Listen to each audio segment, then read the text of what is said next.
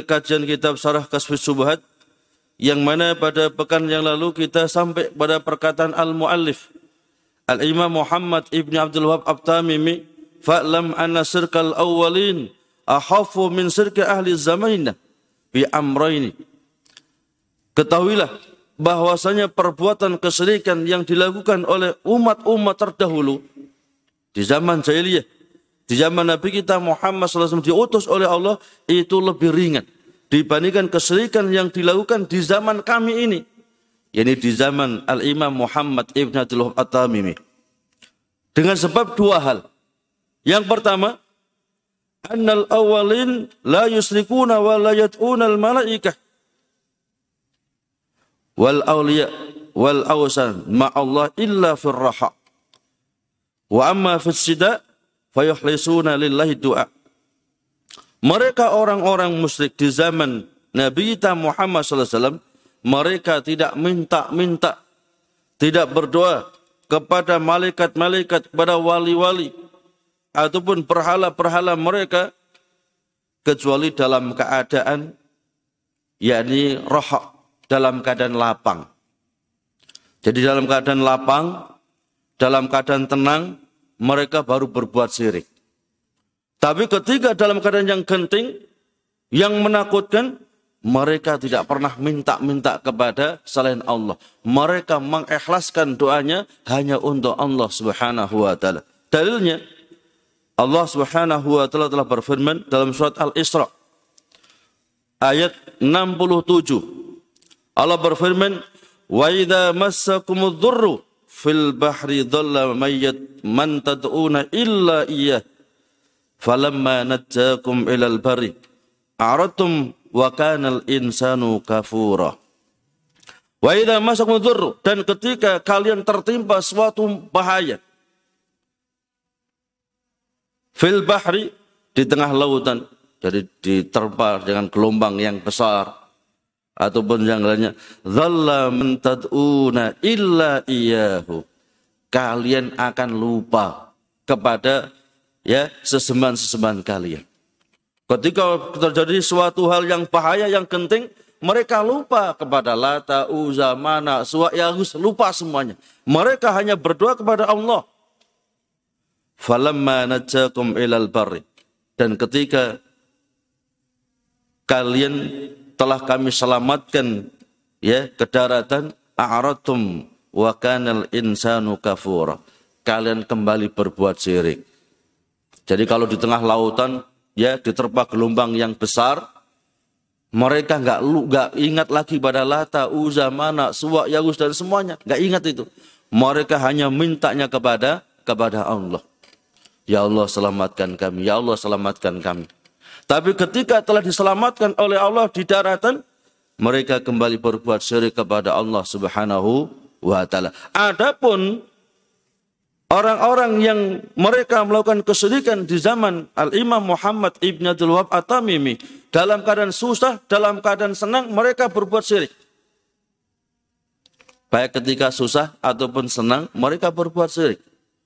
Ketika susah ya Mungkin rezekinya seret datangnya ke Gunung Kawi. Kan susah itu. Ya kan? Susah datangnya kepada Gunung Kawi, ke kuburan orang-orang yang dikeramatkan. Bahkan ketika senang pun juga sama. Tetap berbuat syirik kepada Allah subhanahu wa ta'ala. Jadi kalau keserikan di zaman Nabi itu lebih ringan. Mengapa? Mereka berbuat syirik kalau waktu senang saja. Waktu lapang saja. Tapi keserikan di zaman Al-Imam Muhammad Ibn Abdul Tamimi dalam keadaan senang atau susah, mereka terus berbuat syirik.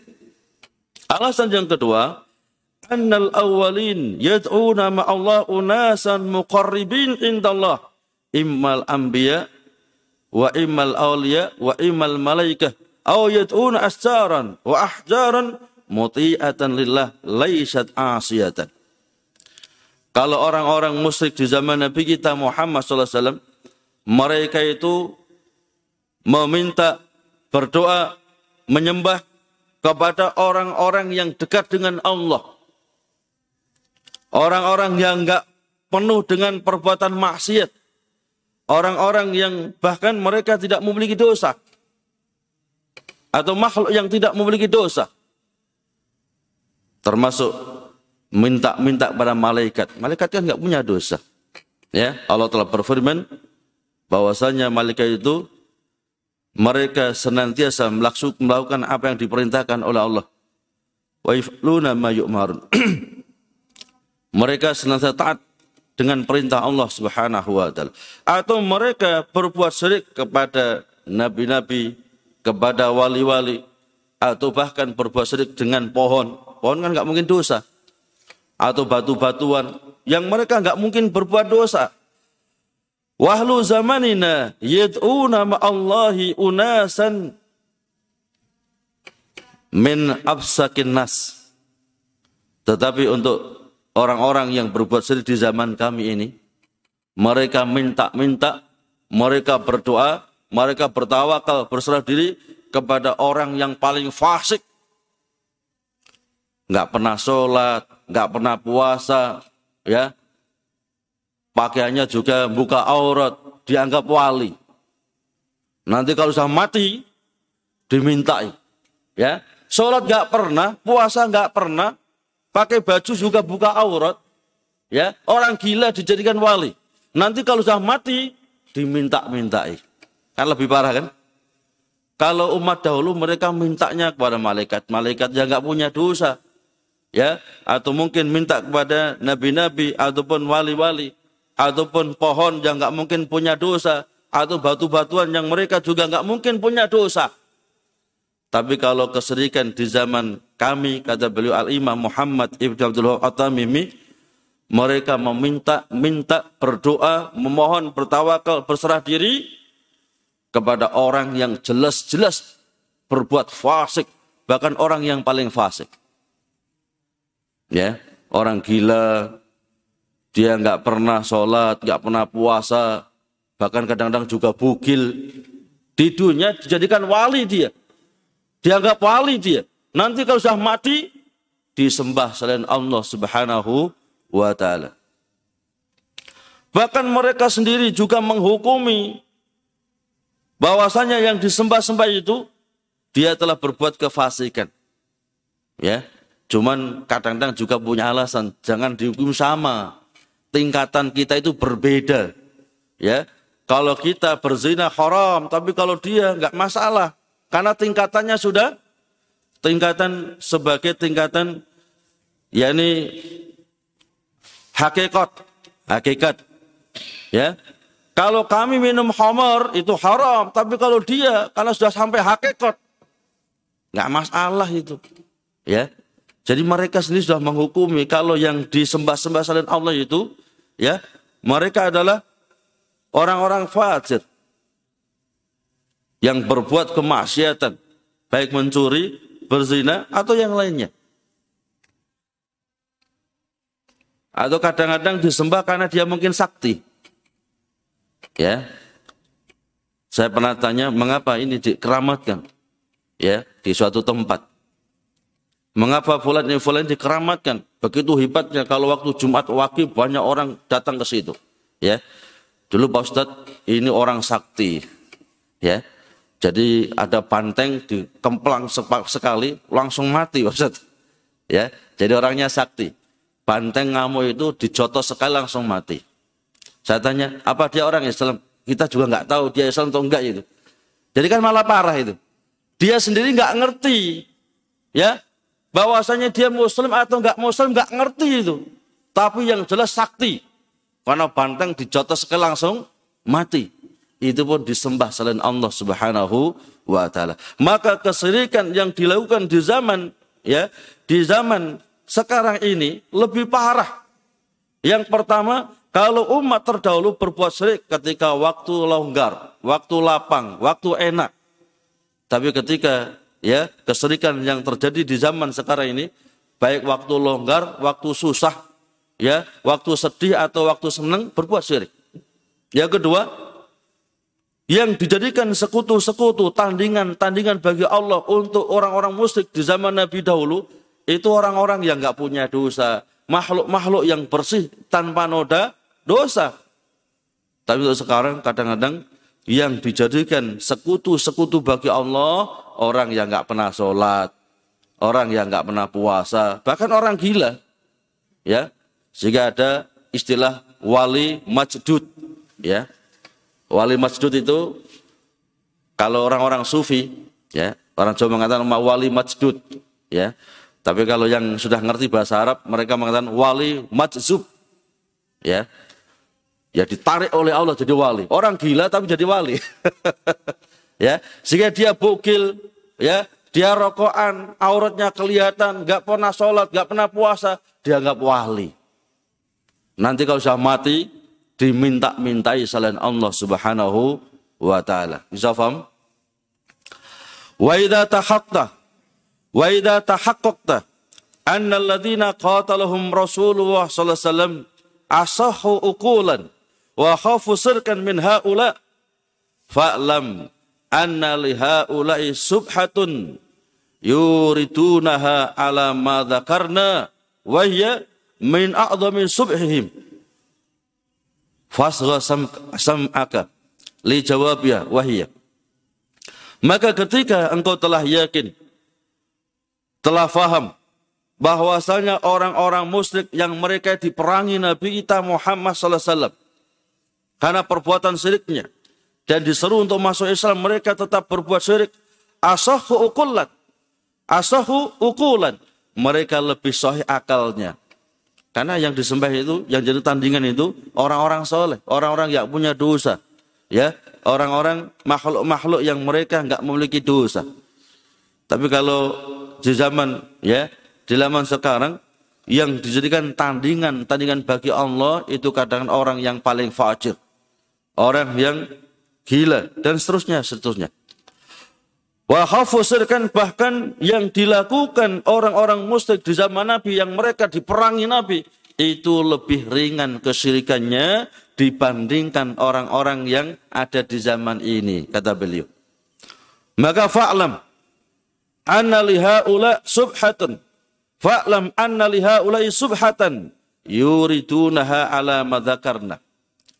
Ketahuilah mereka orang-orang yang berbuat syirik itu memiliki subhat memiliki kerancuan ya. Sehingga mereka terjerumus ke dalam kesyirikan ini. Wahya min subhim dan itu adalah subhat yang paling besar bagi mereka. Mengapa mereka sampai berbuat syirik? Karena punya subhat punya kerancuan punya pemahaman yang salah. Maka fa'asgha samka li jawabiha maka pasang kupingmu kata beliau artinya maka perhatikan benar ya untuk menjawab subhat yang mereka miliki sehingga mereka berbuat kesyirikan. Annahum yaqulun mereka orang-orang yang berbuat kesyirikan ini mengatakan innalladzina nuzila fihimul qur'anu la yashhaduna an la ilaha illallah wa yukadzibuna ar-rasul alaihi salatu wasallam wa yunkiruna al-ba'sa wa yukadzibuna al-qur'an wa yaj'alunaha sihra. Wa nahnu nashhadu an la ilaha illallah wa anna muhammadar rasulullah. Wa nusaddiqul qur'an wa nu'minu bil ba'si wa nusalli wa nasum. Fa kaifa taj'alunana misla haula. Mereka orang-orang yang terselus dalam kesyirikan memiliki subhat memiliki kerancuan. Maka perhatikan benar apa kerancuannya dan apa jawabannya supaya kita faham.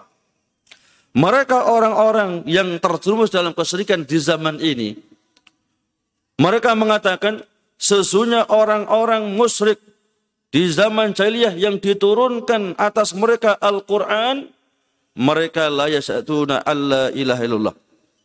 Mereka tidak mau bersaksi, mereka tidak mau mengucapkan la ilaha illallah. Satu. Yang kedua, Wa yukadzibuna Rasul alaihi salatu wasalam. Mereka orang musyrik di zaman Nabi kita Muhammad sallallahu alaihi wasallam. Di zaman diturunkannya Al-Qur'an, mereka mendustakan Nabi kita Muhammad sallallahu alaihi wasallam. Tidak mau beriman kepada Nabi. Wa yunkiruna al-ba'sa. Bahkan yang ketika mereka mengingkari hari pembalasan, hari kiamat. Jadi orang-orang musyrik di zaman Nabi kita Muhammad SAW, mereka mengingkari adanya hari pembalasan. Allah telah berfirman, "Zaman ladina kafaru alla yub'atsu Qul bala wa rabbi la tub'atsunna thumma la tunabba'unna bima amiltum. Wa dzalika Allah yasir. Ya. Mereka orang-orang musyrik mengatakan kami tidak mungkin dibangkitkan oleh Allah. Kalau kami sudah jadi tulang belulang jadi tanah, nggak mungkin dibangkitkan oleh Allah. Maka Allah berfirman, "Fala wa rabbi." Maka tidak sekali-kali tidak. Demi Allah, kalian pasti akan dibangkitkan dan kalian akan dimintai pertanggungjawaban terus apa yang telah kalian kalian lakukan. Dan itu sangat mudah bagi Allah. Jadi orang-orang kafir di zaman jahiliyah, orang-orang musyrik di zaman jahiliyah, yungkirunal ba'sa, mereka mengingkari hari pembangkitan, mereka mengingkari adanya yaumil kiamah. Wa yukadzibunal Qur'an wa yas'alunaha asikhra. Bahkan mereka juga mendustakan Al-Quran, mengatakan Al-Quran itu adalah sair.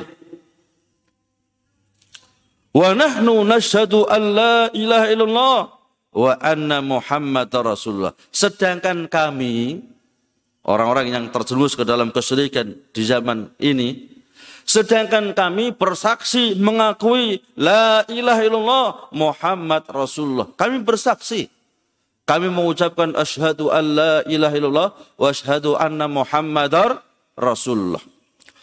Wa nusaddiqul Quran dan kami juga membenarkan Al-Quran. Al-Quran itu adalah kalamullah, firman Allah. Dan kami malah membacanya. Sering membacanya. Setiap sebulan mesti hatam.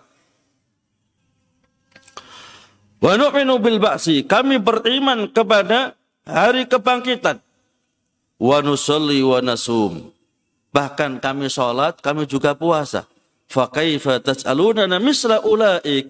Maka bagaimana kalian menjadikan kami seperti mereka orang-orang musyrik di zaman jahiliyah. Ya. Maka fal jawab, jawabnya. Jadi ketika orang-orang yang terkena kerancuan, ya, terjerumus dalam kesyirikan di zaman ini, ya, di zaman Al-Imam Muhammad Ibn Abdul Wahab At-Tamimi, mereka mengatakan kalau orang-orang musyrik di zaman jahiliyah itu mereka tidak mau ya mengucapkan la ilaha illallah Muhammad Rasulullah. Mereka juga mendustakan Nabi. Mereka juga mengingkari hari kebangkitan. Mereka juga mengingkari Al-Quran.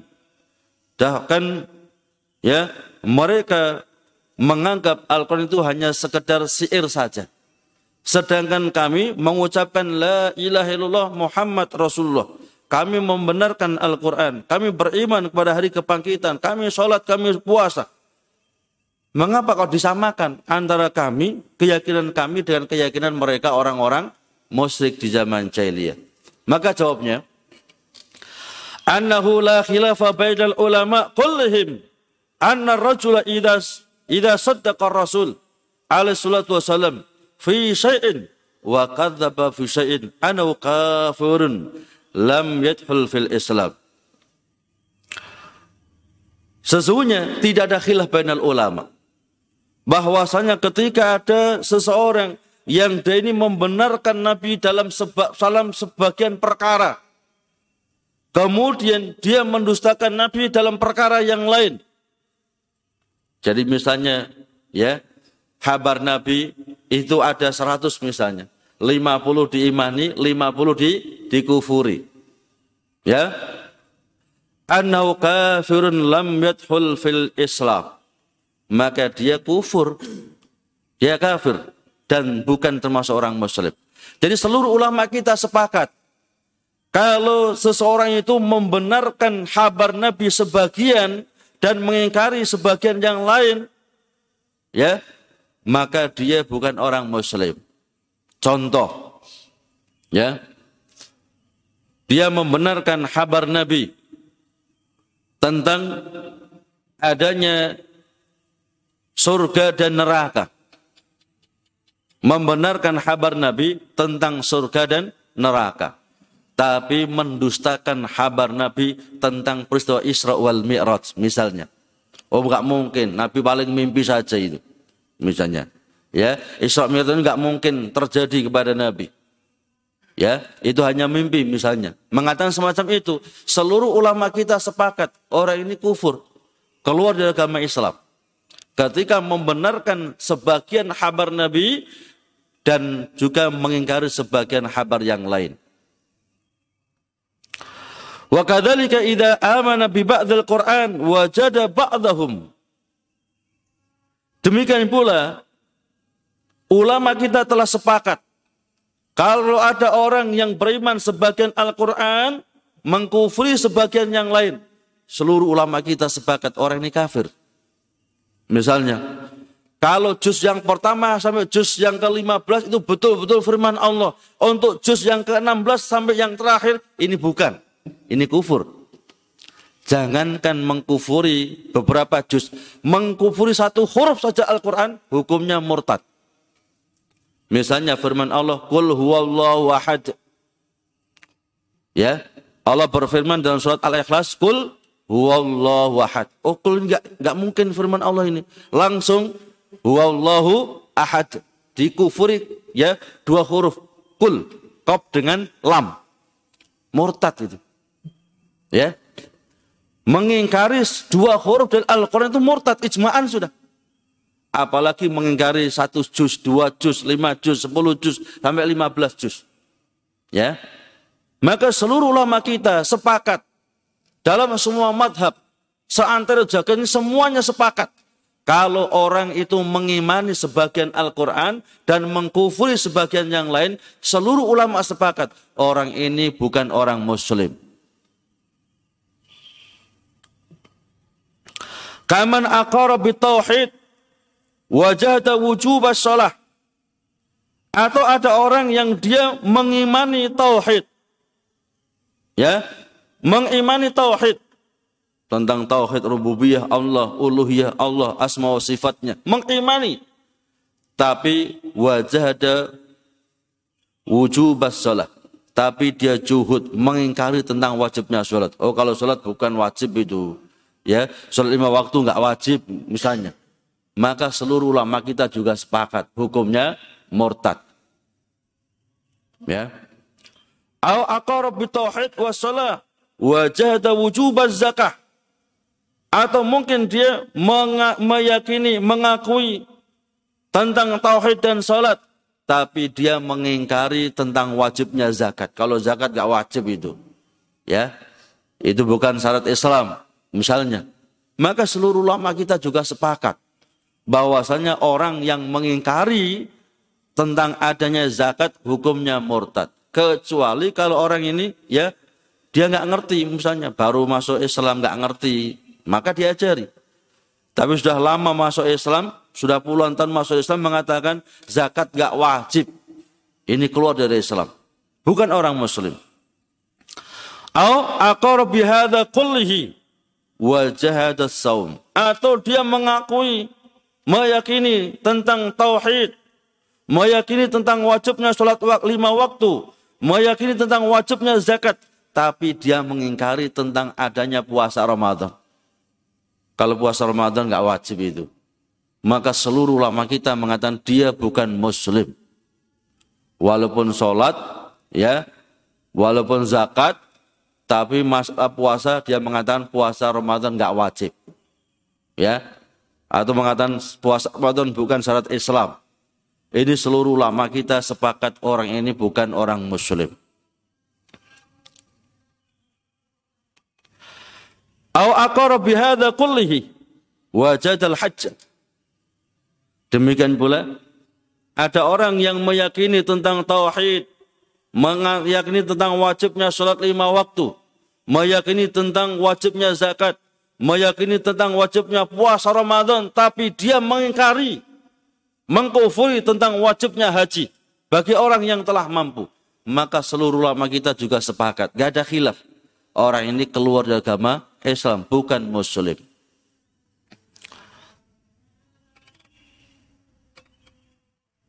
Atau dia meyakini haji tapi tidak meyakini adanya puasa misalnya. Tidak meyakini adanya kewajiban zakat misalnya, maka seluruh ulama kita sepakat bahwasanya orang ini bukan orang muslim. Maka waman aqara bihadza kullihi wajadal ba'sa kafara bil ijma' Maka barang siapa yang meyakini tentang wajibnya syahadat, wajibnya puasa, wajibnya zakat, wajibnya yakni ibadah-ibadah yang lain. Tetapi dia mengingkari adanya yaumul ba'si. Dia mengingkari adanya yakni hari pembalasan. Mengingkari adanya yaumil kiamah. Maka kafara bil ijma' maka ulama kita semua sepakat orang ini kafir, bukan orang muslim. Walaupun dia sahadat, walaupun dia puasa, walaupun dia sholat, walaupun dia menunaikan zakat, walaupun haji. Tapi ketika dia mengingkari adanya yaumul kiamah, oh hari kiamat gak ada itu. Ya, misalnya semacam itu. Maka seluruh ulama kita sepakat orang ini adalah orang non-muslim. Wahalla damu wa maluhu. Dihalalkan darah dan hartanya. Sebagaimana firman Allah subhanahu wa ta'ala. Innal ladhina yakfuruna billah wa rusulihi. Wa yuriduna ayyufarriku baina Allah wa rusulihi. Wa yakulun nu'minu bi ba'din wa nakfuru bi ba'din. Wa yuriduna an yattakhidhu baina dhalika sabila. Ulaika humul kafiruna haqqan Allah Ta'ala berfirman Sesungguhnya orang-orang yang kufur kepada Allah dan Rasul-Rasulnya dan mereka menghendaki untuk memisahkan antara beriman kepada Allah dan kepada Rasul-Rasulnya. Mereka mengatakan nu'minu bi ba'din. Kami beriman kepada sebagian tapi kami kufur kepada sebagian. Wa yuriduna ayyattahidu baina dzalika sabila. Dan mereka menghendaki ya untuk menempuh jalan selain itu. Ya. Ulaika humul kafiruna haqqa. Mereka lah orang-orang kafir yang sesungguhnya Wa tadna lil kafirina adzaban muhina. Dan kami siapkan bagi orang-orang kafir azab yang menghinakan. Saidnya itu ulaika humul kafiruna haqqa. Jadi orang yang beriman kepada Allah tapi nggak mau iman kepada Rasul. Atau orang yang beriman kepada Allah dan Rasul tapi sebagian Rasul diingkari. Ya, sebagaimana orang-orang Zahudi mereka mengatakan Sulaiman itu bukan nabi, bukan rasul. Sulaiman ada dukun. Maka dibantah oleh Allah Subhanahu wa taala, "Wa ma kafara Sulaiman walakinnas sayatina kafaru yu'allimuna an-nasa sihra." Dan Sulaiman bukanlah orang kafir. Justru setan-setan itulah yang kafir yang telah mengajarkan ilmu sihir kepada manusia. Allah bantah keyakinan orang Yahudi yang mengatakan untuk Nabi Sulaiman ya kami nggak yakin dia seorang nabi. Kami nggak mau mengakui dia seorang nabi. Kami nggak mengakui di, dia ini ada seorang rasul. Tapi sebetulnya Sulaiman adalah dukun. Maka dibantah oleh Allah ya. Karena dukun itu kafir. Dukun-dukun yang berbau syirik itu kufur Allah berfirman, "Wa ma kafara Sulaiman." Sulaiman enggak kafir, bukan dukun. Ya.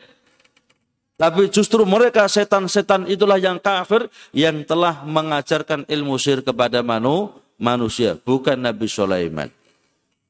Jadi ketika ada sebagian orang meyakini iman kepada Allah, iman kepada malaikat-malaikatnya, iman kepada sebagian rasul, mengkufuri sebagian rasul yang lain seluruh ulama kita sepakat orang ini kufur, non muslim.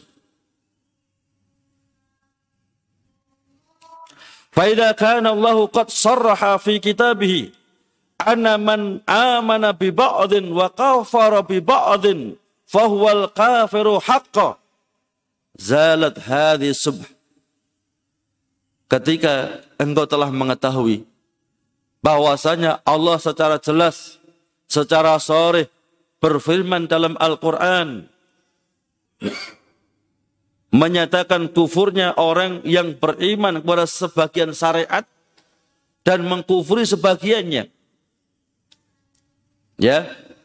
Ketika kita telah faham Allah secara jelas berfirman dalam Al-Qur'an bahwasanya orang yang beriman kepada sebagian syariat Allah dan mengkufuri sebagian syariat yang lain Allah katakan mereka adalah orang-orang kafir yang sesungguhnya maka hilanglah subhat kita. Ya, hilanglah subhat yang ada pada mereka orang-orang yang berbuat syirik ini. Mengapa engkau ya engkau hukumi kami seperti mereka orang-orang musyrik di zaman Nabi? Wong kami juga sahadat. Ya, kami juga sholat, kami juga puasa, kami juga baca Al-Quran. Mengapa dikatakan semacam itu? Karena engkau mengimani sebagian tapi mengkufur sebagian yang lain. Allah telah wajibkan kepada kita supaya tidak menyembah, supaya tidak bertawakal, supaya tidak berserah diri dan bergantung kepada Allah. Sedangkan kalian mengingkari ini. Kalian bergantung kepada Allah dan juga kepada selain Allah. Kalian berserah diri kepada Allah dan juga kepada selain Allah. Kalian bertawakal kepada Allah juga kepada selain Allah. Ini kesyirikan yang paling besar. Yang kedua, ya, bahwasanya ulama kita telah sepakat ketika seseorang itu beriman kepada sebagian dan mengkufuri sebagian, itu kufur, bukan orang muslim. Maka harus diluruskan akidahnya. Harus diluruskan tauhidnya agar tidak menyimpang dari jalan Allah Subhanahu wa taala. Wa yuqalu aidan dan dikatakan yang dikatakan juga kepadanya idza kunta tuqiru anna man saddaqa rasul alaihi salatu wasalam fi kulli syai'in wajada wujuba shalah anna kafirun halalud dam wal mal bil ijma apabila engkau telah mengakui bahwasanya orang yang membenarkan Nabi kita Muhammad sallallahu alaihi wasallam tetapi dia mengkufuri adanya wajibnya sholat lima waktu. Maka orang ini kufur. Halal darah dan hartanya. Bil ijma secara ijma. Gak ada khilaf banyak ulama. Jadi beriman membenarkan Nabi cuman mengkufuri adanya wajibnya sholat lima waktu. Ini ulama kita seluruhnya sepakat. Dia ini orang kufur. Wa kadzalika idza aqara bi kulli illa. Demikian pula ketika dia mengakui seluruh syariat kecuali hari kebangkitan. Ya. Sebagaimana dulu pernah terjadi di zaman Abdullah ibni Abbas disampaikan kepada beliau bahwasanya di negeri Irak mereka itu mengingkari adanya hari kiamat. Mereka mengingkari adanya yaumul ba'si. Ya. Maka Abdullah Ibn Abbas mengatakan, sampaikan kepada mereka. Aku berlepas diri dari mereka dan mereka pun juga berlepas diri dari aku. Gak ada hubungan antara aku dengan mereka. Mengapa? Karena non muslim. Ya, mengingkari adanya hari kebangkitan itu non muslim.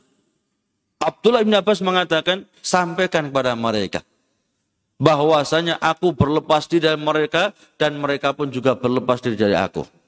Andai saja mereka infak sodakoh emas sebesar gunung Uhud nggak akan mungkin diterima oleh Allah sampai mereka mau beriman tentang adanya yamu yaumul baksi tentang adanya hari kebangkitan, hari pembalasan. Menunjukkan apa? menunjukkan ketika seseorang beriman kepada seluruh syariat kecuali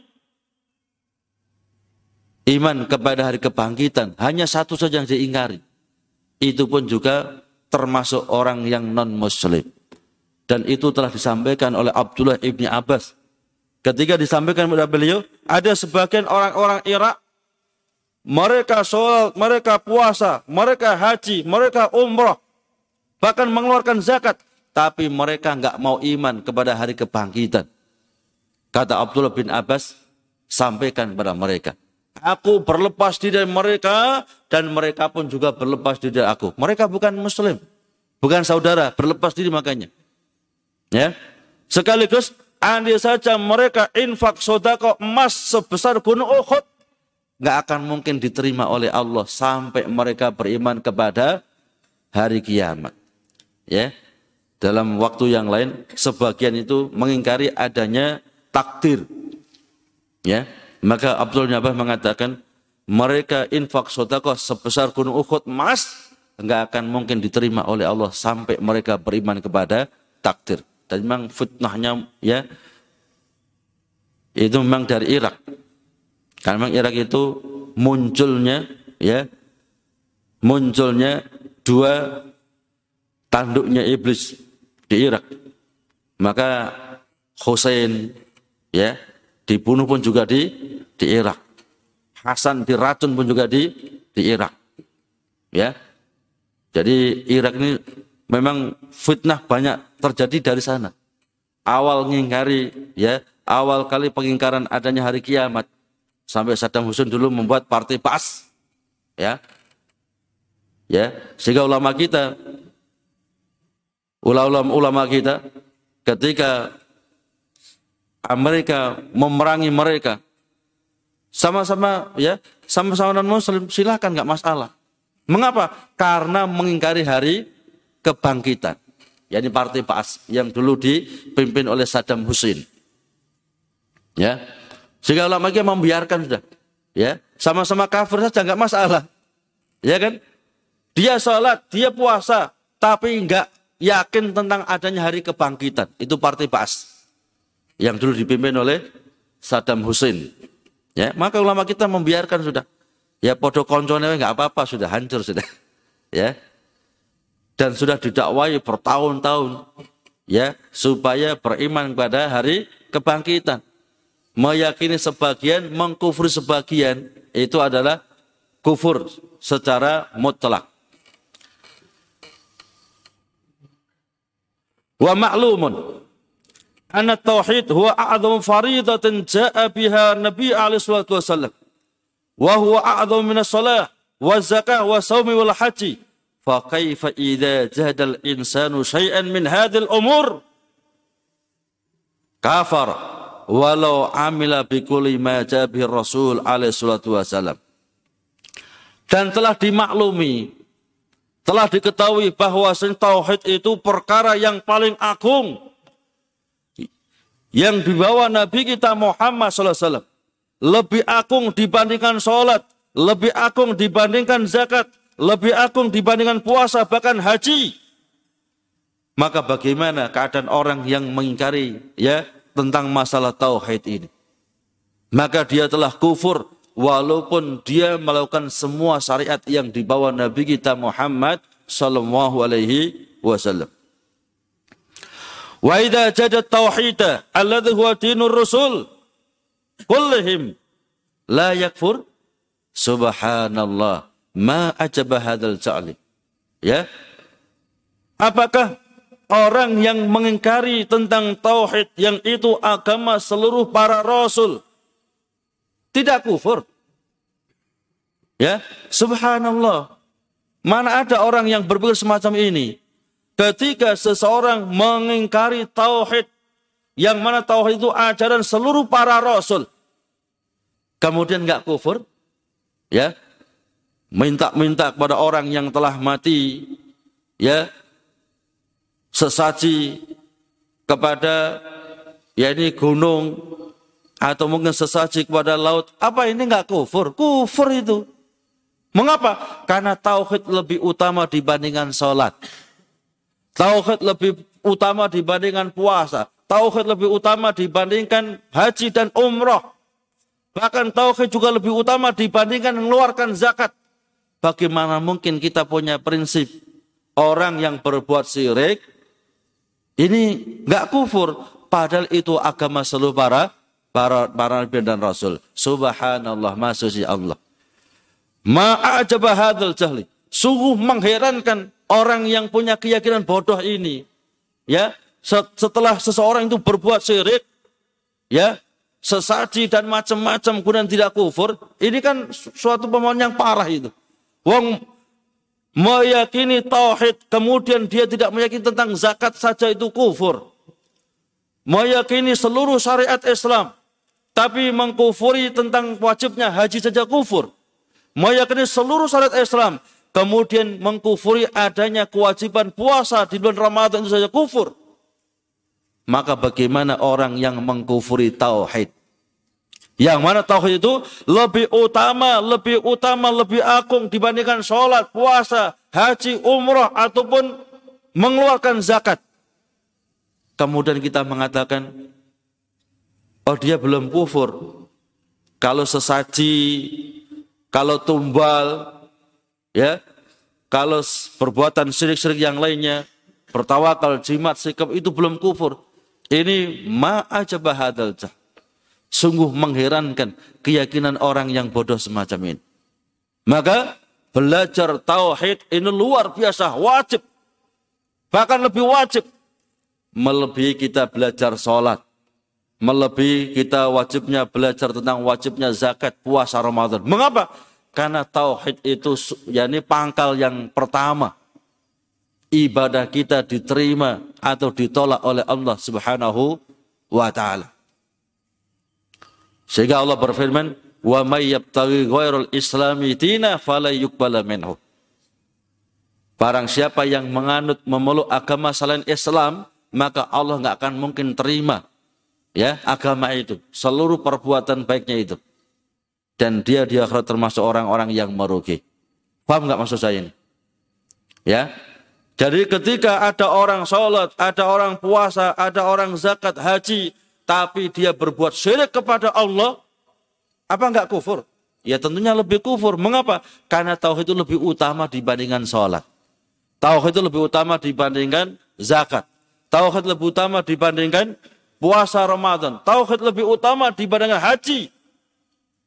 Maka ketika ada orang yang mengingkari tauhid, ya, berbuat syirik kepada Allah, tawakal kepada Allah juga tawakal kepada selain Allah menyembah Allah juga menyembah kepada selain Allah. Maka ini kufurnya melebihi orang meninggalkan sholat.